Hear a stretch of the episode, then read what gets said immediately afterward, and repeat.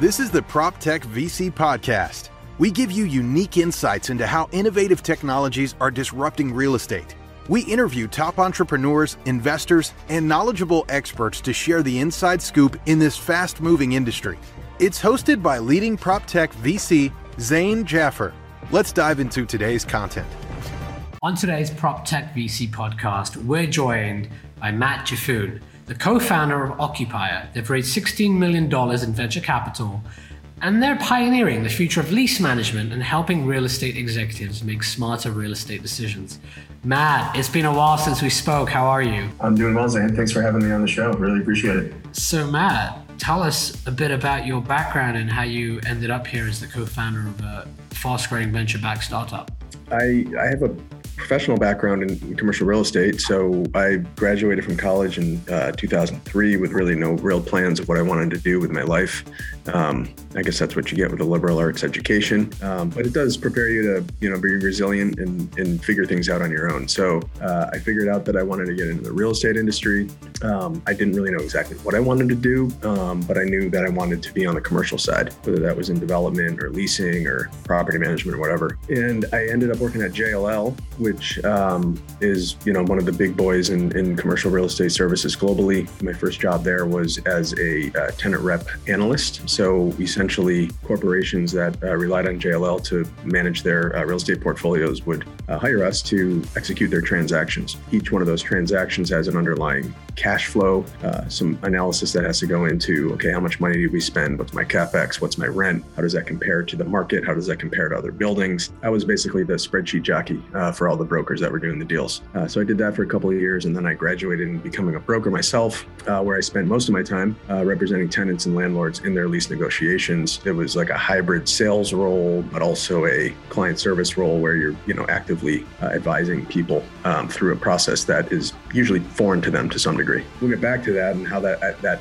uh, led me to doing what I'm doing. But I felt in around 2014 that the industry still it needed a lot of modernization. Like we had all sorts of CRM tools and technology at JLL. Some were great, but the vast majority of it was not really purpose built for how brokers would work. And I, I, just thought there was a lot of innovation runway in the space. Um, so rather than try to change JLL myself, I went and worked at a company called VTS, which um, at the time was pivoting from like a video touring kind of marketing software platform, which they're actually doing again now, which is awesome, into more of like a data management uh, SaaS uh, leasing and asset management software platform. And I thought that was something that was sorely needed in our industry.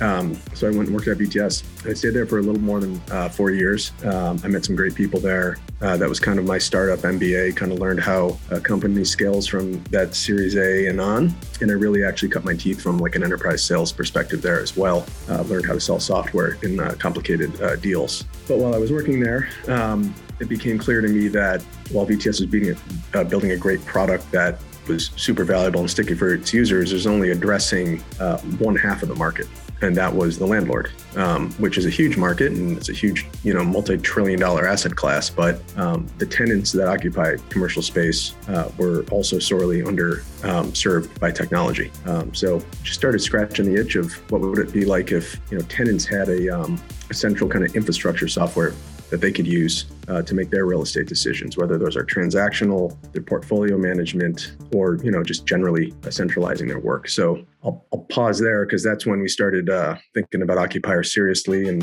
that was about uh, four years ago uh, that we jumped into startup land. Thank you for that. You, you mentioned um, 2014. You felt the industry needed a lot of innovation. We're here now, and we're 2022 a lot of people still feel the same way. Firstly, how, how so do, do I. so you feel the same way? A lot of folks in prop tech feel that this industry is ripe for disruption, but it's getting tiring hearing this for years yeah. and years and years. Are we at that cusp of major change? Did COVID accelerate that and bring that, or are things just going to continually, you know, being slow with with adoption? Like, let's unpack that. Yeah. To Tell us more about what you feel and why. Well, yeah, I think I think there's two questions in there. One is has the industry, you know, made it up a learning curve, and two is like what are what's changing that's going to make it, you know, really, you know, flip into a modern industry like you know stock bro stockbrokers used to you know, trade on paper, right? Now it's all, you know, uh, algorithmic trading, right?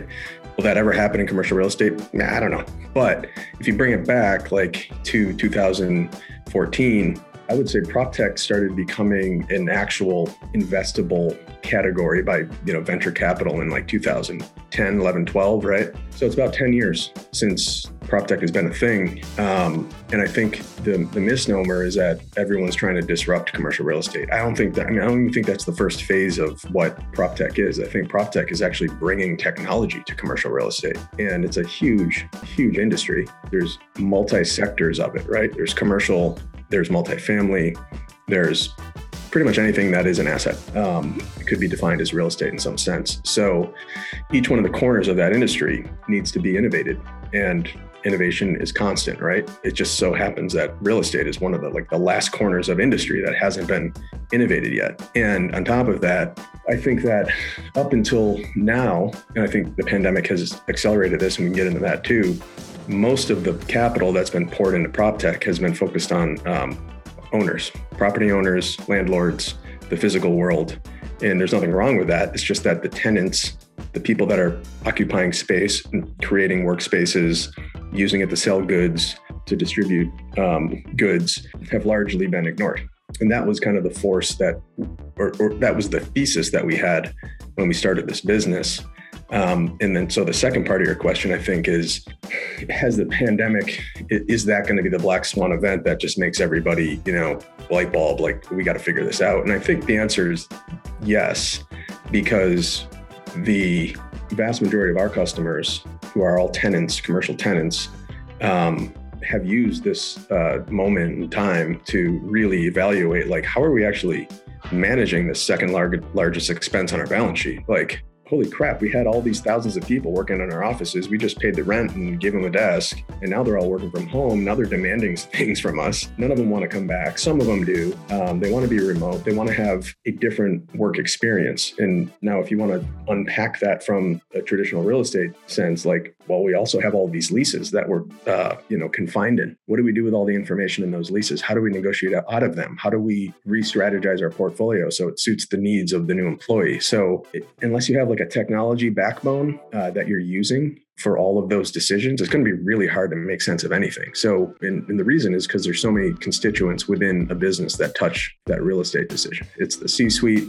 it's the real estate department itself, it's the finance team, it's human resources, it's the business unit owners that have to occupy that space. So, it's just this kind of mushrooming problem right now. Um, so, I think the timing is right for a platform like ours to come in and be that like infrastructure software, you know, for a business to make its real estate decision decisions. So I know I threw a lot back at you there. If you want to unpack that a little more, I'm happy. You know, we, we can we can dive into some of the the questions of like, you know, people keep like, saying, yeah. It feels like and I'm, I'm familiar with the company just for the viewers' context, so I can probably dig deeper here. I, I regrettably didn't invest in, in Occupier and they've done fantastically well.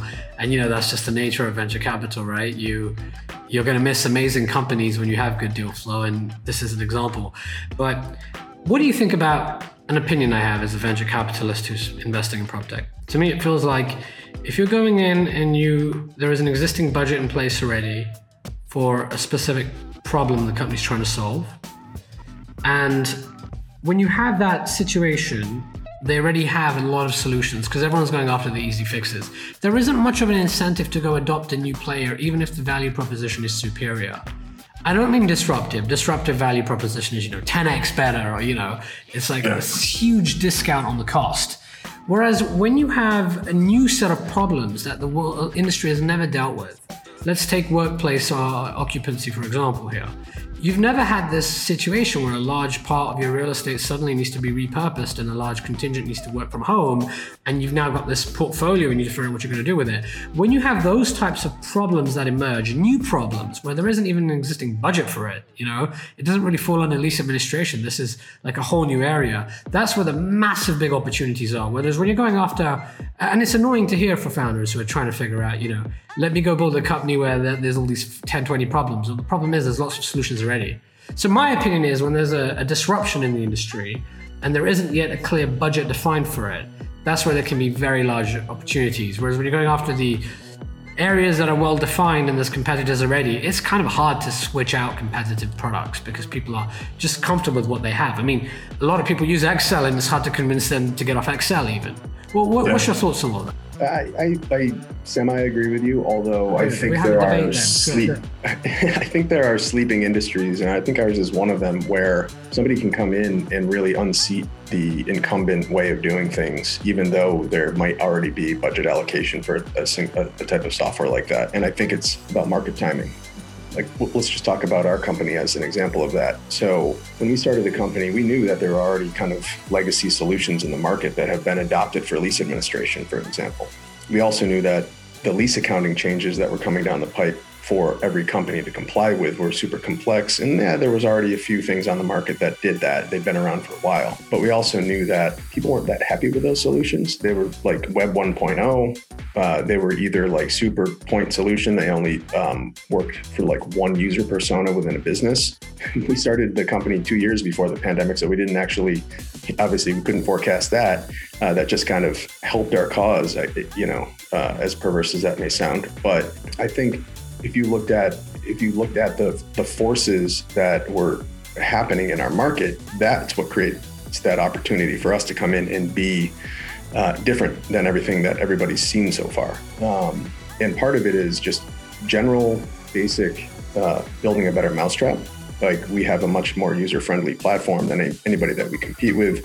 We deploy it faster. It's much more intuitive. So if you are asking somebody at a high-tech company that's less than 10 years old to buy software, they're going to buy the one that feels like an iPhone. I open the box and I know how to use it. They're not going to buy want to buy the one that you have to open 10 windows to get the, to the report that you want. So I mean that's what we're competing against. And of course Excel, you know, every every SaaS company competes with Excel in some fashion. Um, so if I was raising money and my value proposition was like, oh, we're just going to get people off of spreadsheets. If I was the VC on the other side of the table, I'm like, I've heard that a million times. Like, what's changed in your industry that make is going to make everybody buy this? And then I think the other part of it is like just the sheer size of the market you're going after. Ours is massive because of these lease accounting changes had essentially are forcing every company to understand their underlying real estate. And if those are, if all the data that drives that function is locked up in PDFs uh, leases, then you're, you're never going to even understand. Forget about the pandemic. Like you just have to understand what you have. I think Deloitte made a study about two years ago that said that 58% of companies still have all of their lease documentation on paper. So I mean, just right there, there's a huge opportunity to digitize um, a major function within a business. Um, so I just, I, I, the part I disagree with with your um, thought is that I don't think you need a massively disruptive business model to come in and build a big company. I think you just need to do something like really, really well that solves real world problems for users. And the more users you can solve for, the more sticky your product is within that enterprise. And if you're good at selling that, I think you can build a big business.